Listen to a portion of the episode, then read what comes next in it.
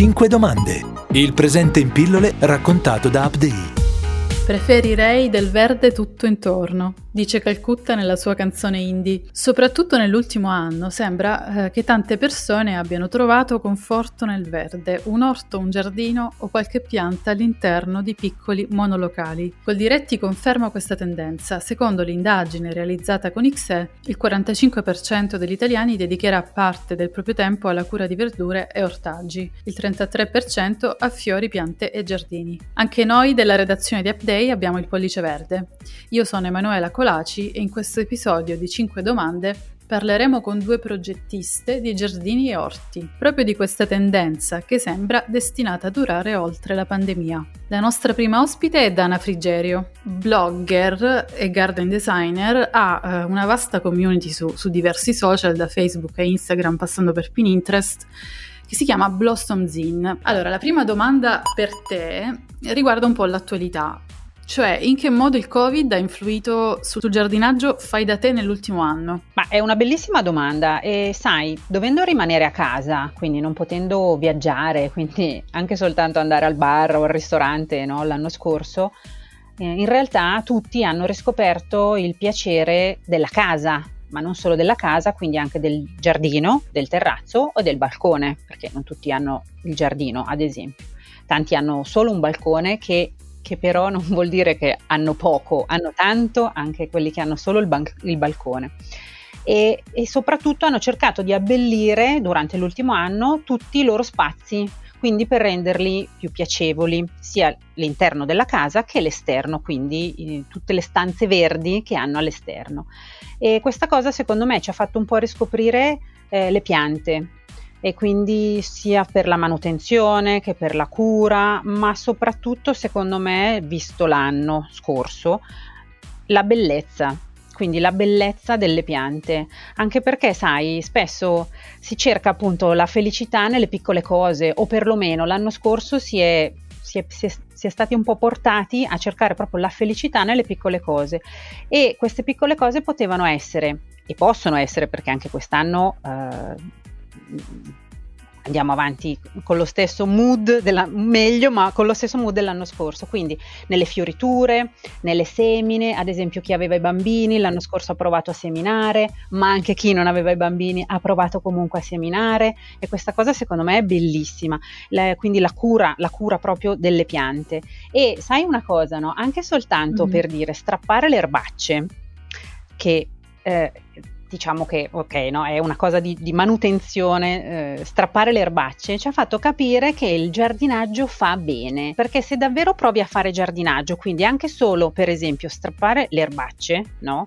stacchi la mente e stacchi veramente la spina, stacchi veramente la spina e la mente dai problemi quotidiani. Posso confermarlo anche perché eh, devo dire che non vedo l'ora che arrivi il sabato ultimamente proprio per dedicarmi Vedi. alle mie piante e staccare il cervello, ecco. Ma infatti la cosa bella è che appunto ci sono delle persone che magari vanno a fare, non so, una passeggiata nei boschi, altre persone fanno ginnastica, capito? Cioè ognuno, ci sono delle persone che magari ricamano, fanno delle cose molto precise, piccoline, piccoline, no? Quindi per staccare la mente in qualche modo, anche leggere un libro, eh, per carità, non, non, non diciamo di no ai libri, assolutamente, però veramente quando stai facendo un lavoro meccanico, manuale, come ad esempio appunto strappare l'erbaceo, seminare o piantare o potare, in qualche modo ti estranei da tutto, da tutto il resto perché ti stai prendendo cura di qualcosa, no? Che è la tua pianta. La mia seconda domanda riguarda eh, gli accorgimenti da tenere presente quando, quando, si progetta un piccolo orto, un giardino in casa, come può essere su un balcone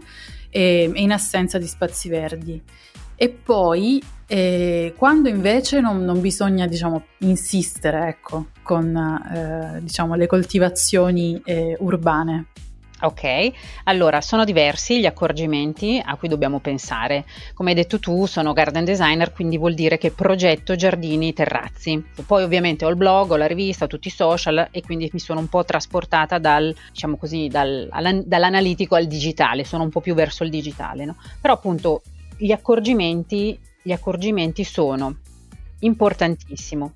Quando, quando lo vogliamo vedere fiorito, qualsiasi cosa tu abbia, che tu abbia il giardino, Versailles, un terrazzo, un balcone o soltanto il davanzale della finestra, devi mm-hmm. sapere quando lo vuoi vedere fiorito tipo primavera, estate o in autunno, perché questa cosa ricadrà sulla scelta delle piante, capito? Tu lo vuoi vedere, non so, fiorito adesso in primavera, dovrai prendere delle magnolie, dei bulbi, eh, avrai dovuto fare il tuo progetto prima in autunno quindi sì. avresti dovuto progettarlo prima per sapere, per, per, arrivare ad avere delle fioriture in primavera. Oppure lo vuoi in estate? Benissimo, ci sono, vai a cercare tutte le fioriture che ci sono in quel mese o in quei, quei due mesi, tre mesi e, e hai tutte le fioriture concentrate, capito? Oppure no, io dico, mh, mm, guarda, lo voglio tutto l'anno, difficilissimo, però voglio dire, lo voglio tutto l'anno, quindi andrai a, a progettarlo con fioriture a scalare durante tutto mm-hmm. l'anno. E questo è il primo accorgimento. L'altro accorgimento veramente essenziale è capire quanto tempo abbiamo a disposizione noi. Appunto, tu hai detto io sabato, non vedo l'ora che sia sabato, quindi tu dedichi un giorno alla settimana. Quindi questo influirà sulla scelta delle piante perché ad esempio se tu hai, tra virgolette, poco tempo, cercherai delle piante a bassa manutenzione. Se tu invece mm-hmm. hai tanto tempo, metti che sei, non lo so, a casa o hai tempo, oppure lavori da casa o sei in pensione o ne so, hai tanto tempo, comunque trovi il tempo, trover- eh, cercherai delle piante ad alta manutenzione, Pot- puoi scegliere quelle. La nostra seconda ospite è Giorgia Rossi, progettista e tecnico ambientale. Dal 2014 si occupa della realizzazione della cura di orti e giardini. Eh, Giorgia vive eh, in provincia di Monza, ma eh, lavora diciamo un po' eh, anche altrove, quindi mi diceva che ha lavorato anche in Toscana fino all'anno scorso. E, ehm, a Giorgia rivolgiamo la nostra terza domanda. Nella tua comunità di riferimento e nel tuo lavoro eh, ci piacerebbe sapere come si è concretizzato il rinnovato interesse per gli orti e l'agricoltura. Nel mio settore sto notando un sempre maggiore interesse che però eh, si sviluppa in un modo interessante perché eh, l'orto, soprattutto l'orto fatto in un certo modo, quindi l'orto sinergico o comunque l'orto giardino, quindi eh, un orto familiare, eh, un orto non finalizzato alla vendita ma finalizzato all'autoconsumo. È questo che sta prendendo sempre più mm-hmm. piede, per cui c'è sempre più interesse. Però essendo comunque un, è comunque un mercato particolare perché sono realtà in cui le persone vogliono imparare a gestirlo. Quindi, se vogliamo trovare una differenza tra il giardino, mm. che di solito tu fai fare a un'impresa di giardini, che poi te lo viene a mantenere eh, regolarmente. Nel caso dell'orto spesso eh, la richiesta è di progettazione, di consulenza, però poi le persone vogliono eh, occuparsi dell'orto.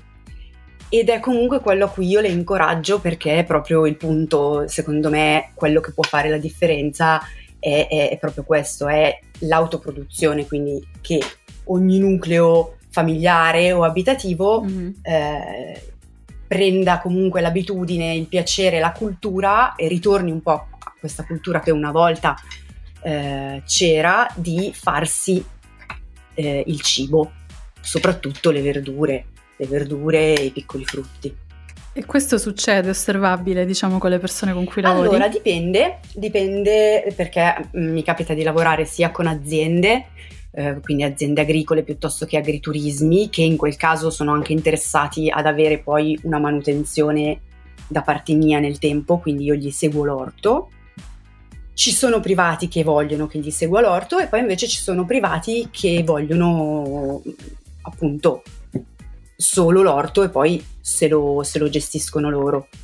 Ehm, quindi magari sono più interessati a sapere testi di riferimento, se esistono corsi, eh, se posso fare consulenza, appunto. Eh, è osservabile in parte. Eh, l'orto con il metodo sinergico è consigliabile perché è un orto diciamo ad alta densità in cui io in poco spazio attraverso diverse tecniche che è quella se possibile della realizzazione di bancali quindi di ehm, piccole colline, aiuole mm-hmm. rialzate che aumentano la superficie coltivabile.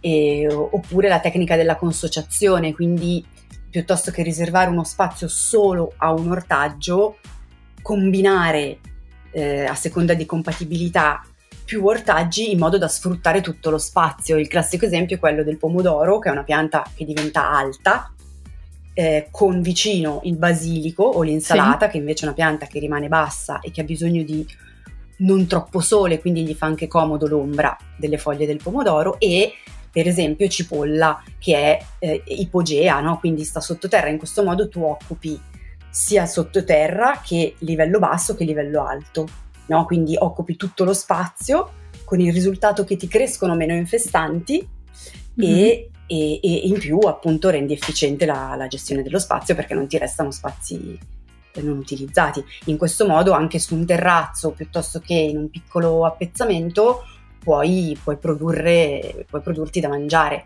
Allora, in, con un orto sinergico gestito bene, con 80 metri quadrati di orto, che mm-hmm. mh, non è tanto, insomma, puoi sfamare, diciamo, soddisfare il bisogno, il fabbisogno di verdura di una famiglia di quattro persone.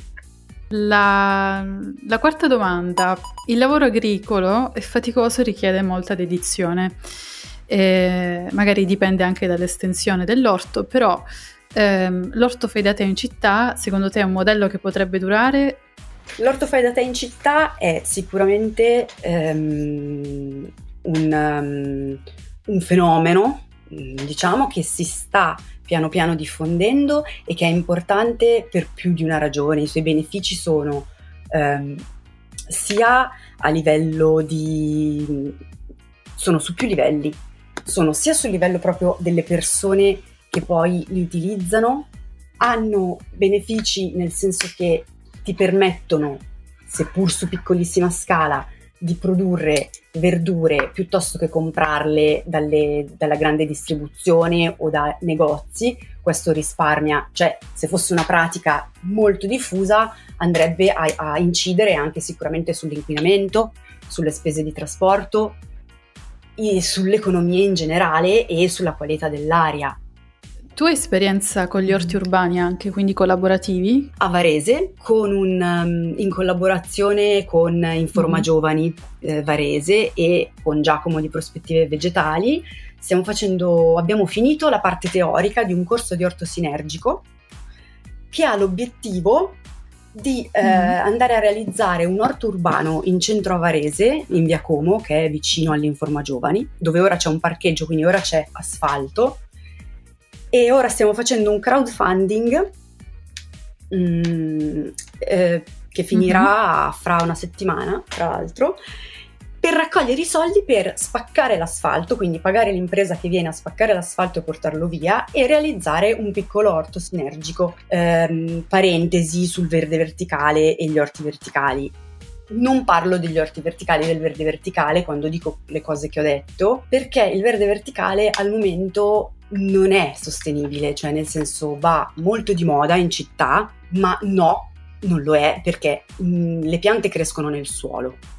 Il suolo è un patrimonio dell'umanità sottovalutato, ma fondamentale perché è solo nel suolo che si crea la vita, perché le piante hanno bisogno del suolo per crescere e sono le piante gli unici organismi autotrofi, quindi quelli che producono poi il cibo per gli animali. Il verde verticale ha dei grossi costi di realizzazione, dei grossi costi di mantenimento e non è sostenibile perché eh, eh, si fa tutto con la fertirrigazione, che comunque è chimica. Comunque questo argomento ci porta alla quinta e ultima domanda, che è un po' difficile diciamo da affrontare, ma eh, appunto facevi riferimento all'asfalto che bisogna spaccare per rimettere a posto il verde ed effettivamente questo è, eh, è, è un ottimo esempio per parlare di consumo del suolo perché il verde in realtà in grandi città come, come Milano non ha grandissimo spazio. Io vivo a Milano e eh, so che il programma di Foresta Mia, ad esempio, eh, vuole piantare 3 milioni di alberi sì. entro il 2030, ma eh, allo stesso tempo il piano di, gest- di gestione territoriale del comune del 2019 ci dice che eh, la superficie territoriale è urbanizzata al 72%, quindi cemento e asfalto mm. al 72%. E il, tra l'altro il, ogni cittadino a Milano ha a disposizione solo 18 metri quadri di verde. La mia domanda è come si potrebbe conciliare davvero un ritorno dei giardini degli orti in città? Allora, ehm, serve a mio parere un cambio di mentalità, cioè sia da parte delle persone che poi di conseguenza nelle amministrazioni. Cioè è una questione di priorità, è una questione di, eh, di a cosa dai la priorità. Eh, c'è questo caso eh, emblematico, secondo me, del, eh, portato all'attenzione dal comitato La Goccia. Eh, il Politecnico di Milano, tra l'altro, ha appena disboscato un bosco spontaneo di 30 anni ne, nell'area della nella zona di Milano Bovisa, su un terreno di proprietà del Politecnico, per costruirci delle aule di lezione probabilmente, o insomma per costruirci un altro edificio. Ora, e questo va assolutamente contro, in, in questo momento in un comune come Milano che è arrivato oltre il punto di non ritorno praticamente, co- come dovrebbe funzionare? Dovrebbe funzionare che tutte le aree verdi esistenti sono protette, cioè il fatto che il Politecnico di Milano disboschi un bosco spontaneo in cui stavano avvenendo tra l'altro fenomeni ecologici molto interessanti per costruire l'ennesimo edificio come se a Milano non ci fossero abbastanza edifici che puoi ristrutturare se ti servono delle aule, no? E, ehm, e probabilmente sarà un edificio smart, cioè sarà super eco- eco-friendly e, e, tutto, e costerà un sacco di soldi, però qua ritorniamo al discorso del fatturare, no? Cioè eh, a loro conviene evidentemente costruire un edificio così, con tutti i soldi che dovranno far girare per farlo, piuttosto che tenere un bosco spontaneo ci vuole un cambio di mentalità, cioè queste cose non possono succedere perché eh, smascherano anche l'ipocrisia, secondo me, no? Quindi per esempio, ci vorrebbe un garante del mm. verde mm. che lavora veramente, quindi una persona apolitica selezionata in base alle sue competenze e che abbia potere d'azione, che è responsabile del verde. Eh, la figura del garante del verde è già in discussione a Milano, tra l'altro, però non sta funzionando benissimo perché poi succedono queste cose. E quindi mm. iniziamo a proteggere tutte le aree verdi esistenti. Il nostro podcast finisce qui. Ci risentiamo presto con un nuovo episodio di 5 domande. Se vuoi suggerirci il tema di una prossima puntata, puoi raggiungere Upday su Instagram o all'indirizzo redazione chiocciolaupday.com. Per seguire le notizie quotidiane scarica Upday se sei utente Samsung oppure Early News per iOS. Alla prossima!